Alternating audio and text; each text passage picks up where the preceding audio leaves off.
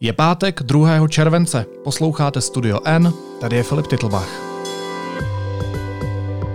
Dnes o tom, že korejská popkultura odráží kruté trápení mladých lidí.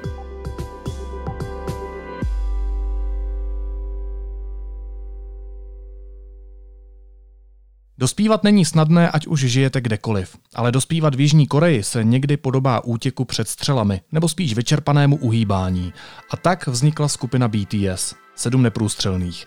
Korejská popkultura umí trápení a tíseň mladých lidí zrcadlit s upřímnou hloubkou a také pomáhat. Budu se o tom bavit s redaktorkou zahraniční redakce deníku N Majdou Slezákovou. Ahoj Majdo. Ahoj Filipe, ahoj posluchači.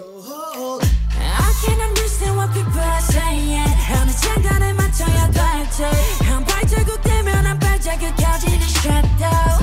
BTS je sedmičlená chlapecká skupina, která vznikla v Jižní Koreji v roce 2011.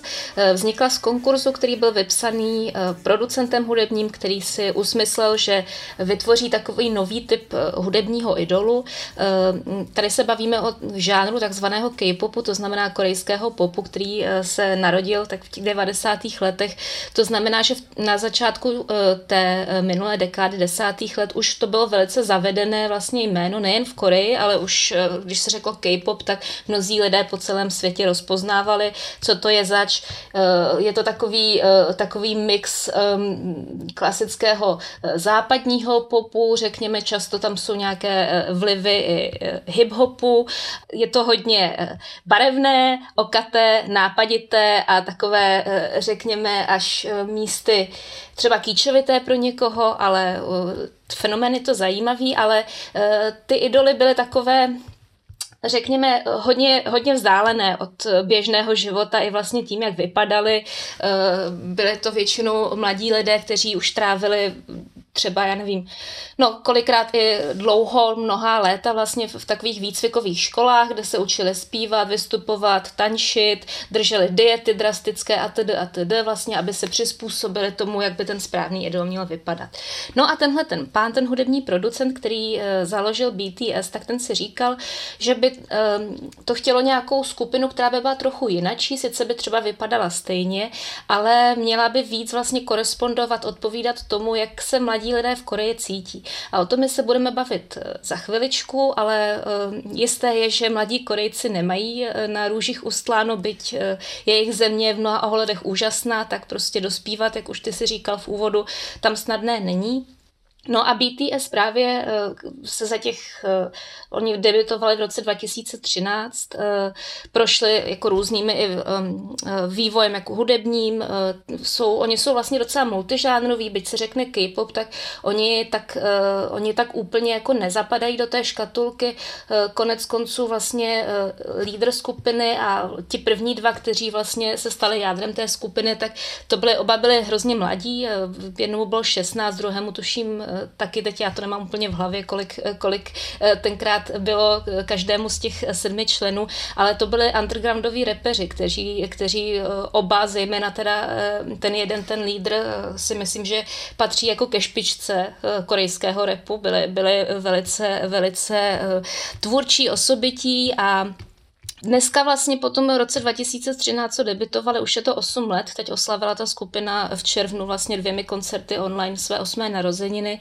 tak se té uh, dřív jako jedné z mnoha k-popových skupin stal globální fenomén. Oni jsou uh, neskutečně slavní, um, byť třeba někteří z nás nebo z posluchačů o nich třeba vůbec nemuseli slyšet, ale to nic neznamená, protože i tady u nás naší zemi mají obrovskou fanouškovskou základnu.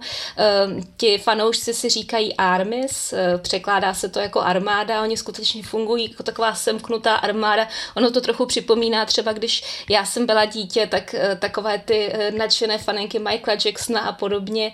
A, ale ehm, tady je to trošku ještě něco, něco jiného, protože ta skupina se zaměřuje nejen na hudební tvorbu, ale vlastně i na to, aby dávala mladým lidem podporu, aby jim pomáhala. A ta podpora je taková velmi upřímná, protože tím, jak jsou to vlastně mladí lidé, kteří hodně z těch věcí hudebních, co dělají, vlastně spolu vytvářejí nebo sami píšou, včetně textů.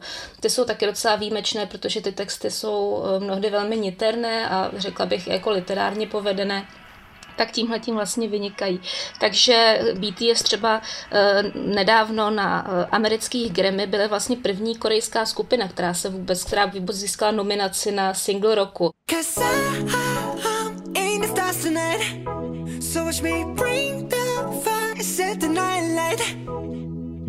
Shoes on, get up in the morning, cup of milk, let's rock and roll. Kink out, kick the drum, rolling on like a rolling stone. Bylo to za písničku Dynamite, eh, teďka mají eh, novinku Butter neboli máslo a ta už se drží eh, pět týdnů nebo možná už šest týdnů na prvním místě toho, té, té hitparády Billboardu.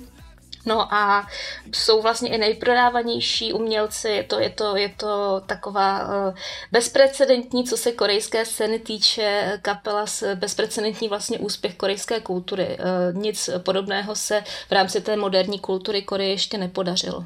Když jsi mluvila o fanoušcích, tak pokud se nepletu, tak fanoušci Lady Gaga si zase říkají Little Monsters.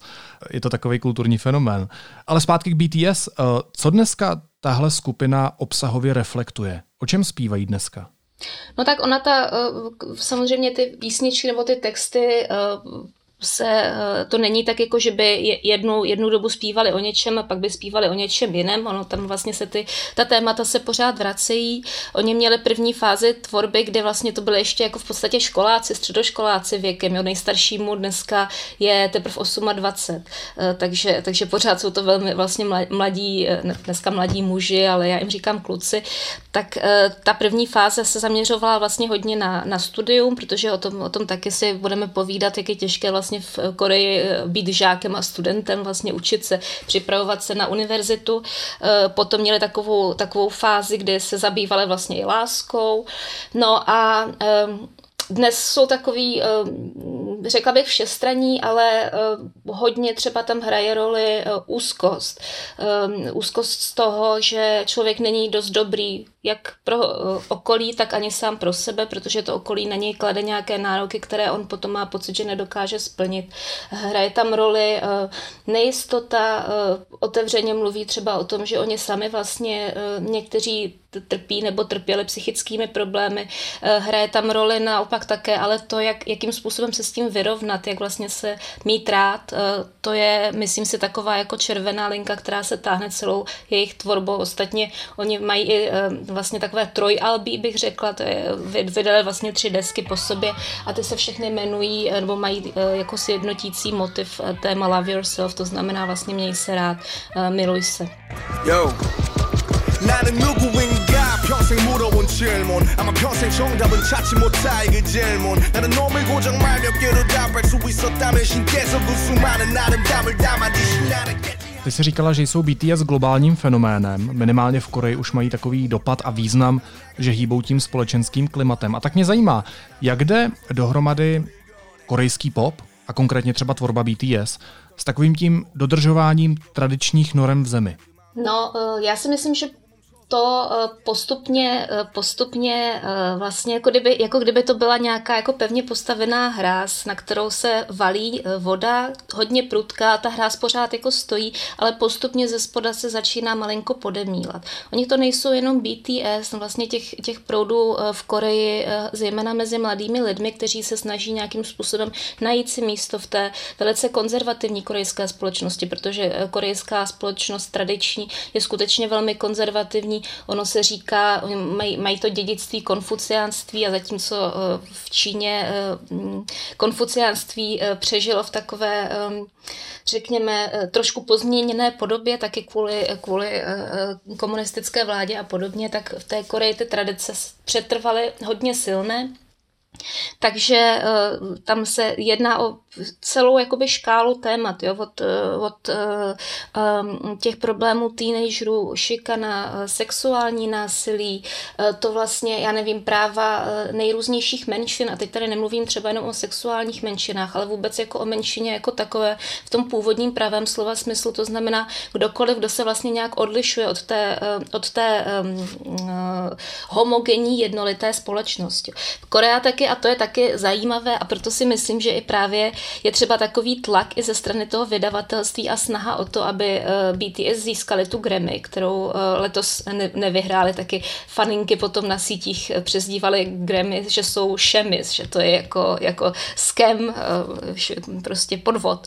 Tak to je důležité proto, protože Korejci jsou jako mm, Ono se to teda těžko říká, já ne, nemám ráda stereotypy, jo, říct, že nějaký národ je takový a makový, ale prostě kdybych to měla říct, tak eh, je to tak, že Korejci jsou takový velice hrdý, uzavřený národ, jsou velice jakoby pišní sami na sebe, ehm, místy jako třeba i nacionalističtí, to můžeme vidět takovou pokroucenou a velice jako uh, hypertrofovanou verzi toho nacionalismu v Severní Koreji, o které se furt mluví, že je komunistická, ve skutečnosti to je v podstatě jako celkem čistokrevný fašistický režim, jakoby s tím hodně silným prostě až rasistickým nacionalismem. Na tom jihu to samozřejmě takhle není, ale um, ta hrdost jako je hodně důležitá a uh, BTS takhle vlastně pomáhají tím, že oni, oni třeba eh, články o nich, oni mají samostatnou rubriku už na Yonhapu. Yonhap je spravodajská eh, agentura, eh, v jeho korejská vlastně ekvivalent jako české, české tiskové agentury Četky, tak to je jako kdyby, kdyby u nás prostě naše hlavní médium, třeba Česká televize nebo ČTK, mělo samostatnou rubriku, kde by se věnovala, já nevím. My tady nemáme žádnou takovouhle skupinu, která by byla takhle úžasně jako úspěšná, to prostě není žádný žádný ekvivalent, ale oni tam prostě mají vždycky mezi těmi hlavními zprávami nějaká zpráva BTS, protože oni jsou jakoby největší vůbec artikl vývozní, který ta země má. Oni vlastně pomáhají uh, pronikat té korejské kultuře do světa spolu třeba s korejskými seriály. Ono se tomu říká korejská vlna, přezdívá se tomu, jo, a už prostě uh, mladí lidé třeba začnou poslouchat nějakou skupinu nebo se podívají na nějaký seriál a pak to často vede k tomu, že třeba jdou studovat koreanistiku na univerzitu, jo, nebo začnou pracovat pracovat v nějaké korejské firmě. Je to v podstatě taková jako soft power krásná.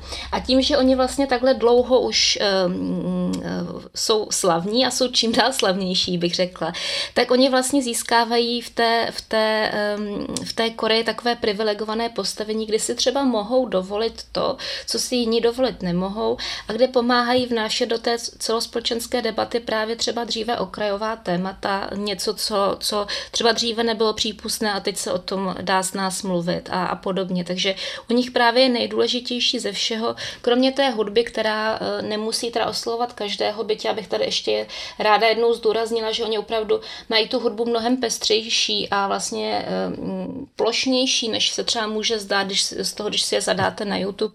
Mají e, ty členové různé solové projekty, mají, mají velice jako zajímavou tu, tu, tu hudební tvorbu. Tak vlastně úplně nejvíc, to je jejich největší jako kouzlo a největší um, devíza spočívá v tom, že oni jsou vlastně takový jako strašně upřímní a přirození a že, že vlastně um, tím jakoby si získávají uh, pozornost a, a tu, tu lásku jako fanoušku. 어쩌면 누군가를 사랑하는 것보다 어려운 게 나 자신을 사랑하는 거야 솔직히 인정할 건 인정하자 네가 내를 잡대들은 너네 속에 굵은 나이트 또한 넌 일부 너에 게 이제는 나 자신을 용서하자 버리긴 우리 인생은 길어. 미련 속에서 날 믿어. 겨울이 지나면 다시 봄은 오는 거야 Ilustrovala jsem to třeba v článku, který jsem o tom psala takovou zdánlivou jako maličkostí, ono to vlastně vypovídá docela dost. Eh, tam je nejmladší člen eh, Jonku, který eh, vždycky nebo mluvil o tom, že by chtěl tetování, ale v Koreji právě k té konzervativní tradici patří i to, že tetování pořád pro spoustu lidí je nepřípustných. Je to něco, co, nad čím jako lidi ohrnují nos a myslí si, že to jsou vlastně, že je to nějaký člověk, co zrovna opustil basu nebo, nebo, nebo patří ke gengu, takže ani tetování není, tak legální, jako je u nás. Ne, neexistují tam třeba tetovací salony kvůli zákonu, který říká, že to je zdravotnický vlastně zákrok do těla, že to musí provádět jenom lékaři. A lékaři zase nemají svoji praxi lékařkou k tomu, aby, aby jako e, tetovali lidi. Jo. Takže dřív to bylo tak, že on měl taková jako tetování na ruce, e, taková ta klasická, jakoby mm, různé ty e, pouk obrázky a tak.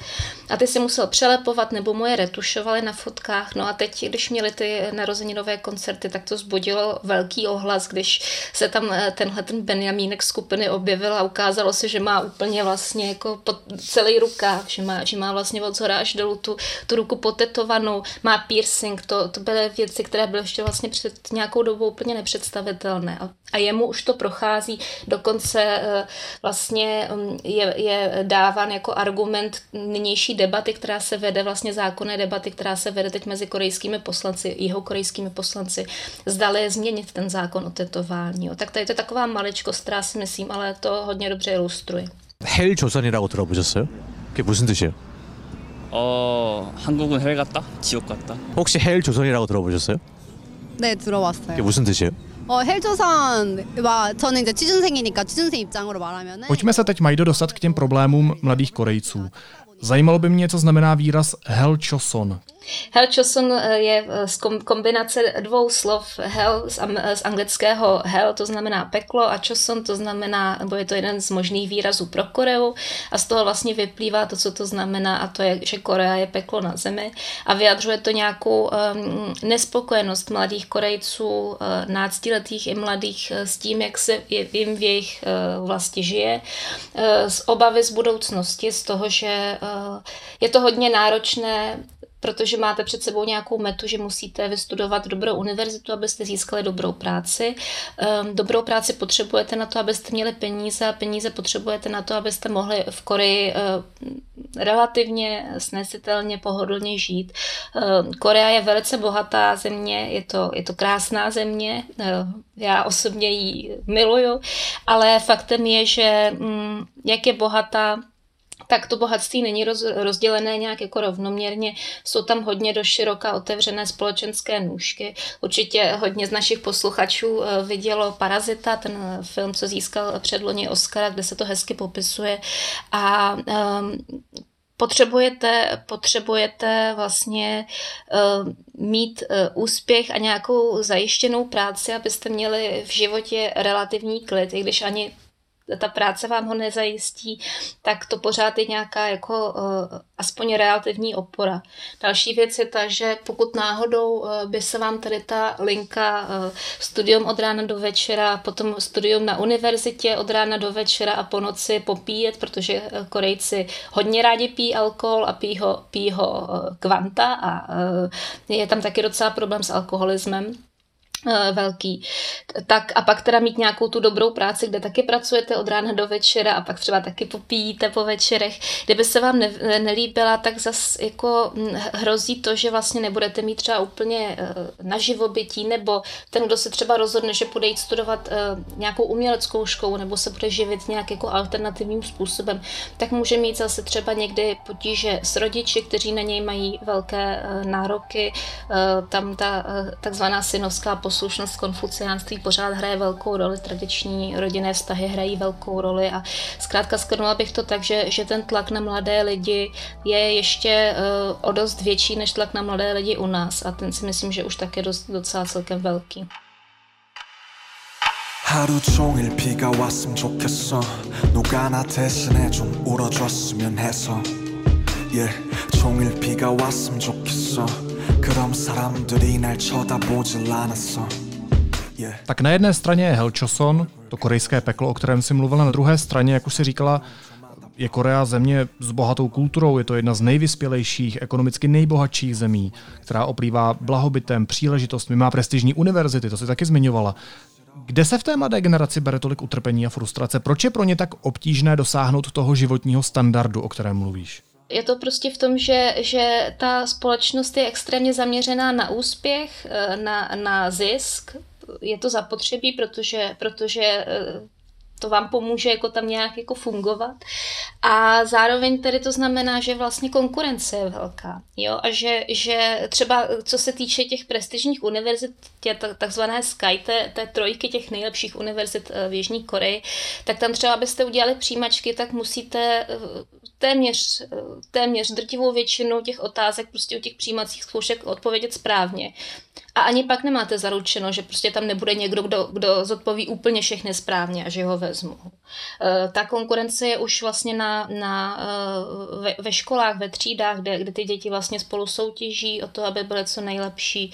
Já nevím, vstáváte třeba v 6 ráno, začnete se učit a někdy třeba i v maturitním ročníku končíte o půlnoci, že ze školy jdete rovnou na nějaké přípravné kurzy.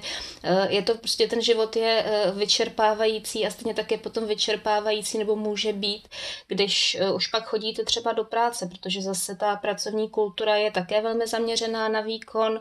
Navíc je tam nějaká vlastně, eh, ty společenské vztahy jsou, hierarchie vlastně eh, taková jako striktnější než u nás a méně prostupná, takže musíte ještě mnohem víc třeba si mm, brát ohledy na svého nadřízeného, jsou tam taková jako složité prostě společenské pyramidy, takže ten tlak potom se projevuje, se projevuje právě tou nespokojeností a také třeba tím, že v Jižní Koreji je velký problém s porodností, že třeba mladí lidé vlastně um, váhají s tím, aby měli děti, protože, protože když už se třeba vezmou, když už najdou nějakého životního partnera, tak není snadné ani najít byt, kde by to dítě mohli vychovávat. Není snadné potom to dítě uživit.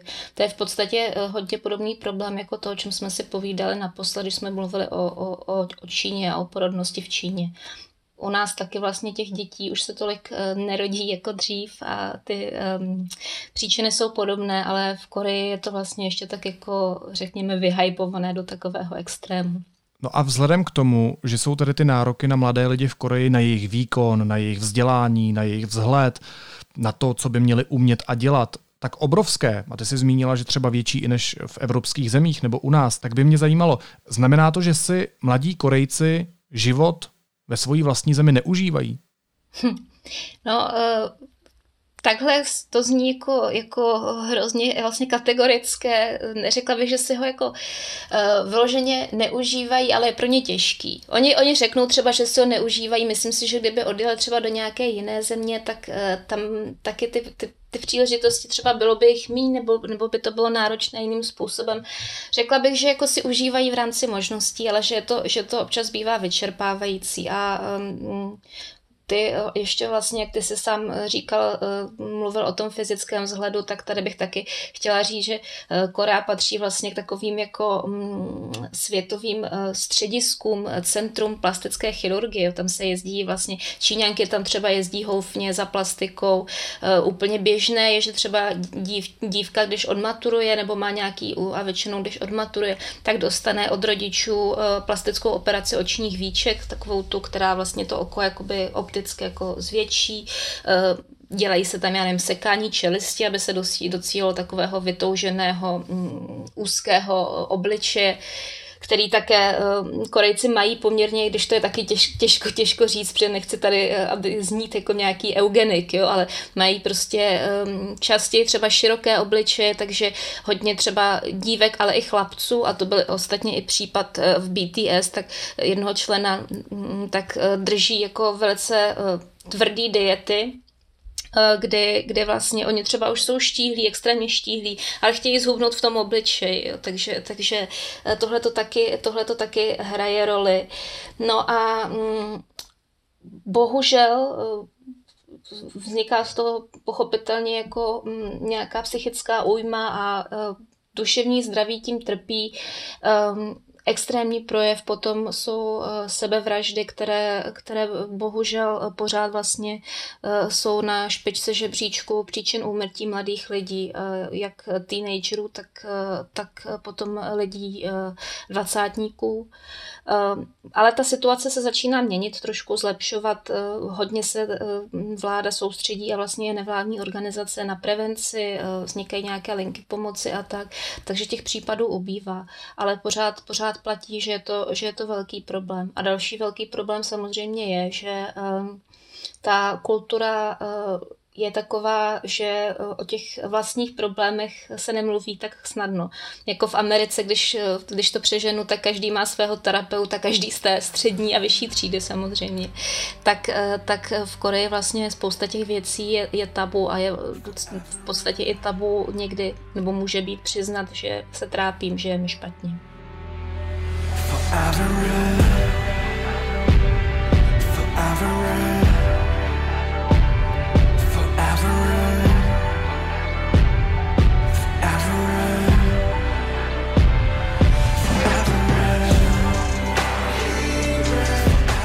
Já vím, Majdo, že nerada generalizuješ, ale pro nějaký popis těch podmínek a pro srozumitelnost vůbec toho problému zkrátka občas je nutné určité zjednodušení. Tak se proto zeptám zase obecněji, nezlob se na mě. Uh, vůbec se nezlobím. Je korejská společnost elitářská?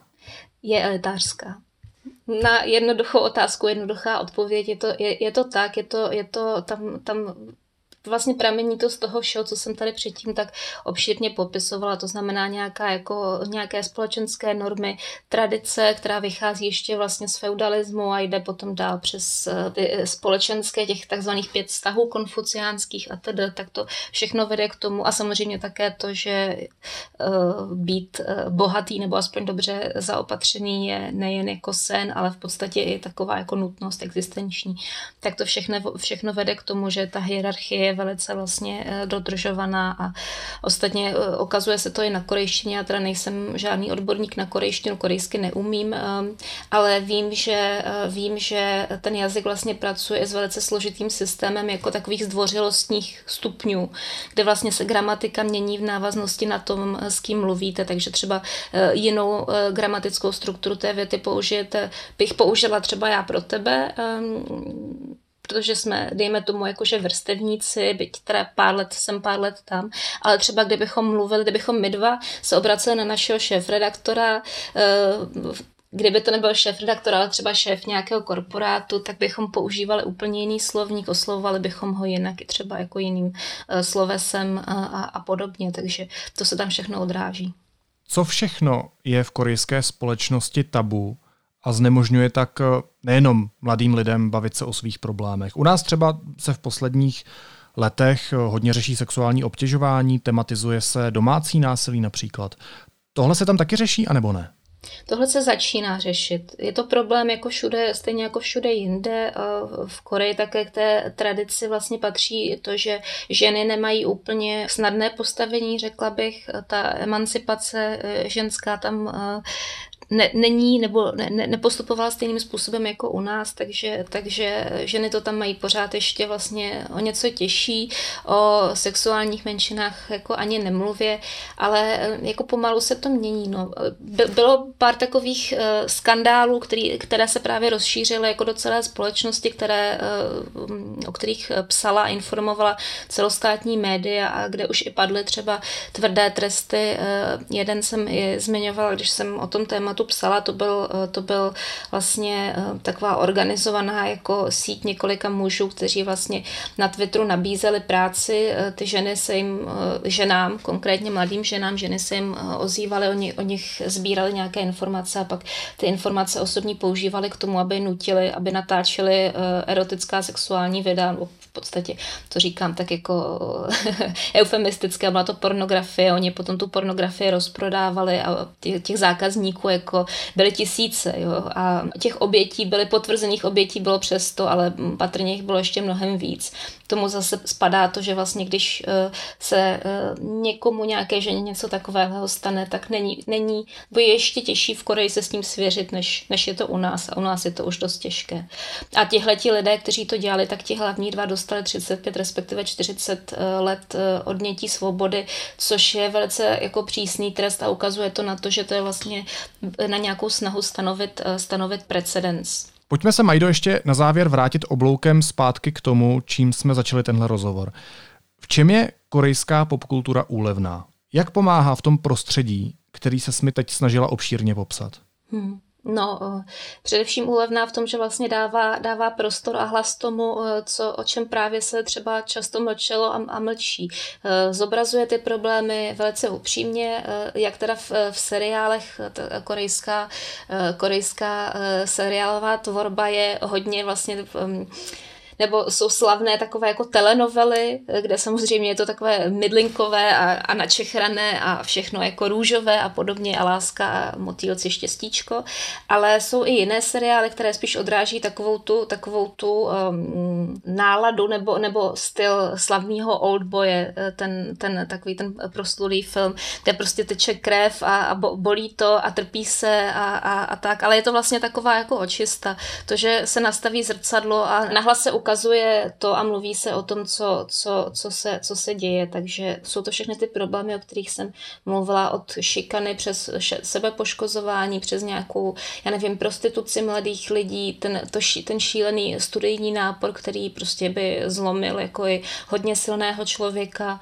A proto taky se klade takový důraz na, na BTS, to jsou, to jsou, uh, oni nejen jako, že to ukazují ty problémy, ale zároveň právně z nich i nabízejí cestu. A uh, tu cestu nabízejí takovým, uh, takovým jako velice vlastně specifickým způsobem. Já tady budu trošku osobní, to jsem, to jsem v tom článku, který jsem psala, být nemohla, ale tady být můžu. Máme za sebou všichni docela těžké období teď v rámci pandemie, um, někteří o dost těžší než jiní, někteří méně. Já jsem měla relativní štěstí, musím zaťukat, ale pořád to nebylo snadné. A musím říct, že ačkoliv nejsem úplně fanoušek popu, takže jsem se vlastně během té, té karantény BTS zamilovala skrze videa, na která jsem se koukala. Našla jsem si cestu i uh, k další hudbě, protože já jsem odkojená repem, takže jsem poslouchala ty, ty, ty repové věci, nějaké solové, solové věci třeba. Teď jsem se dívala i na různé, jako nikoliv třeba hudební, ale videa, kde oni různě vystupují, nebo jak se k sobě chovají, jak, jak spolu vtipkují a tak. A byl to takový pocit, jako když já jsem se na ně podívala, že takové jako okamžité jako štěstí, taková, taková prostě eh, člověk, člověk kouká minutu a už se celý směje a hrozná úleva, jako když, jako když prostě vás někde něco hodně svědí, vy to poškrábete. A tohle to oni vlastně umí, umí to, umí to i, i těmi texty a tím, tím jak, eh, jak vystupují. Zároveň oni třeba mluví, i, nebo mluvili už i na půdě OSN, Eh, jsou vlastně, vedou kampaň eh, hodně, teda už eh, finančně nákladnou, 100, miliony, 100 miliony prostě do ní, do ní dali, která vlastně právě se soustředí na tu prevenci, na, na, na duševní zdraví u mladých lidí, takže oni podporují právě svými, svými výdělky tu, tu, ty, ty snahy zachránit topící se mladé lidi před tím, aby, aby padly na úplné dno. A to si myslím, že je ohromně cená věc, která třeba, protože dneska vlastně ještě kolegyně, která chystala poutání na Instagram pro ten článek, tak mi ukazovala, že, že je tam i hate skupina BTS a samozřejmě, že když to člověk vidí na první pohled, tak tam poskakuje nějakých sedm prostě střízlíků s barevnými vlasy a, a teď a všude to tam jako oslňuje a člověk neví, jako co, co, to, co to má být, tak eh, takový nějaký odstup, jako spousta lidí cítí nebo třeba mm, se i smějou, ale, ale myslím si, že to není na místě, že to je prostě jenom nějaká neznalost, takže opravdu jako oni uh, jsou někdo v Koreji dnešní a vlastně nejen v Koreji, ale i po celém světě, kdo tu naději opravdu um, je schop, schopný nejen jako dát, ale vlastně ji tak jako upřímně vdechnout, protože oni ji potřebují taky. Čekají nás prázdniny, ty jsi velká faninka korejské kultury, tak eh, jaký kapely, kromě BTS, eh, filmy, seriály, knihy bys doporučila? No, um je, teď je to takový těžký, protože já jsem se hrozně zaciklila na, na těch BTS a dokonce si, se, je, to, je to strašná tragédie, protože já vlastně, já vlastně eh, teď, eh, já vždycky jsem hrozně ráda poslouchala hudbu a teď, teď prostě i kvůli těm algoritmům jako na YouTube a na Spotify, tak na mě prostě skáčou pořád jenom vlastně oni. Takže se musím jako nutit, abych, abych poslouchala něco jiného, ale, ale eh, tak já jsem spíš na, normálně, když to teďka bude znít znít bizarně, tak jsem spíš jako na ten underground, takže, takže eh, co se týče, co se týče hudby, tak uh, mám uh, třeba oblíbeného repera, který se jmenuje Keith Ape, toho, toho bych doporučila. Squash it.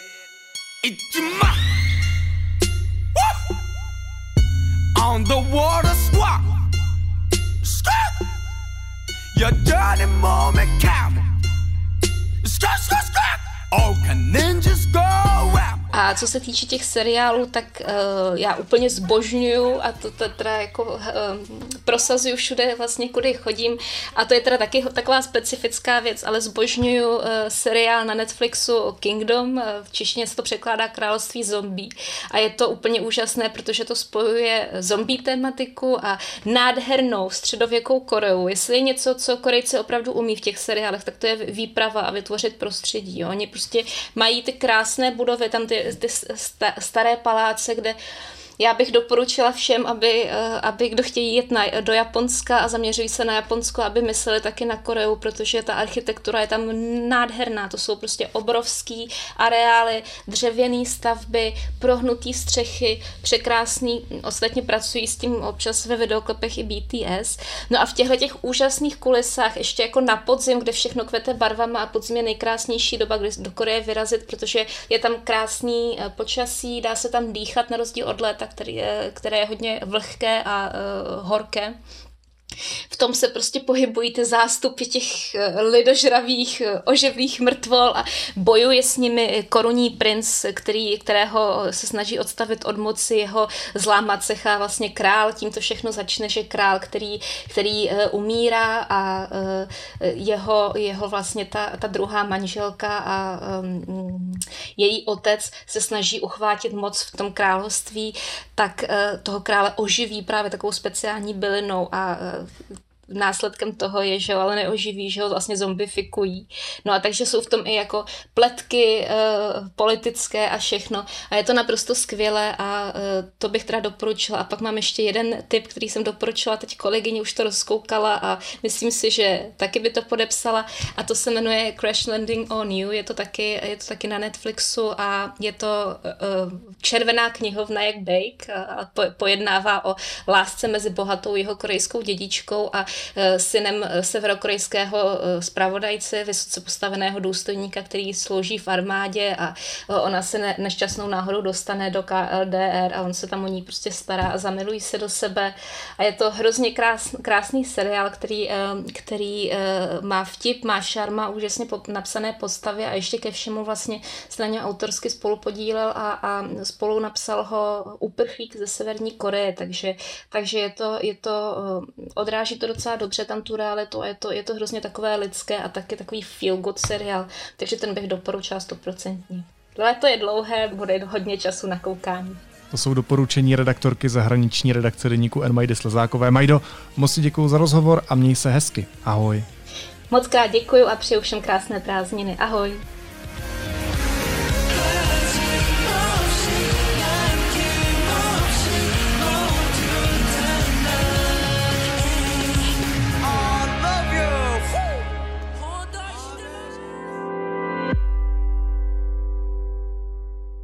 A teď už jsou na řadě zprávy, které by vás dneska neměly minout.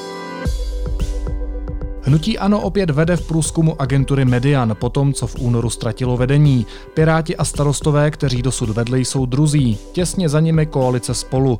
Do sněmovny by se dostalo i hnutí SPD. Těsně nad 5% se pohybují komunisté, ČSSD a přísaha. Na obce postižené tornádem se ve sbírkách vybrala už miliarda korun. Nejvíc peněz je zatím na účtu diecézní Charity Brno. Je to skoro 247 milionů korun. V Rusku za poslední den zemřelo v souvislosti s covidem dalších 679 lidí. Dosud nejvyšší počet úmrtí od začátku pandemie hlásí země čtvrtý den v řadě. Svou vinu na tom pravděpodobně má nová mutace Delta. Několik evropských denníků odmítlo zveřejnit placený inzerát podepsaný maďarským premiérem Viktorem Orbánem. Nechtějí prý dávat prostor politikovi, který podle nich podkopává lidská práva a svobodu tisku. U nás naopak inzerát otiskla Mladá fronta dnes. A jedna dávka očkování už nebude dostatečná pro prokázání bezinfekčnosti. Potřebné bude kompletně dokončené očkování a uplynutí dvou týdenní lhuty. Po jednání vlády to uvedl ministr zdravotnictví Adam Vojtěch.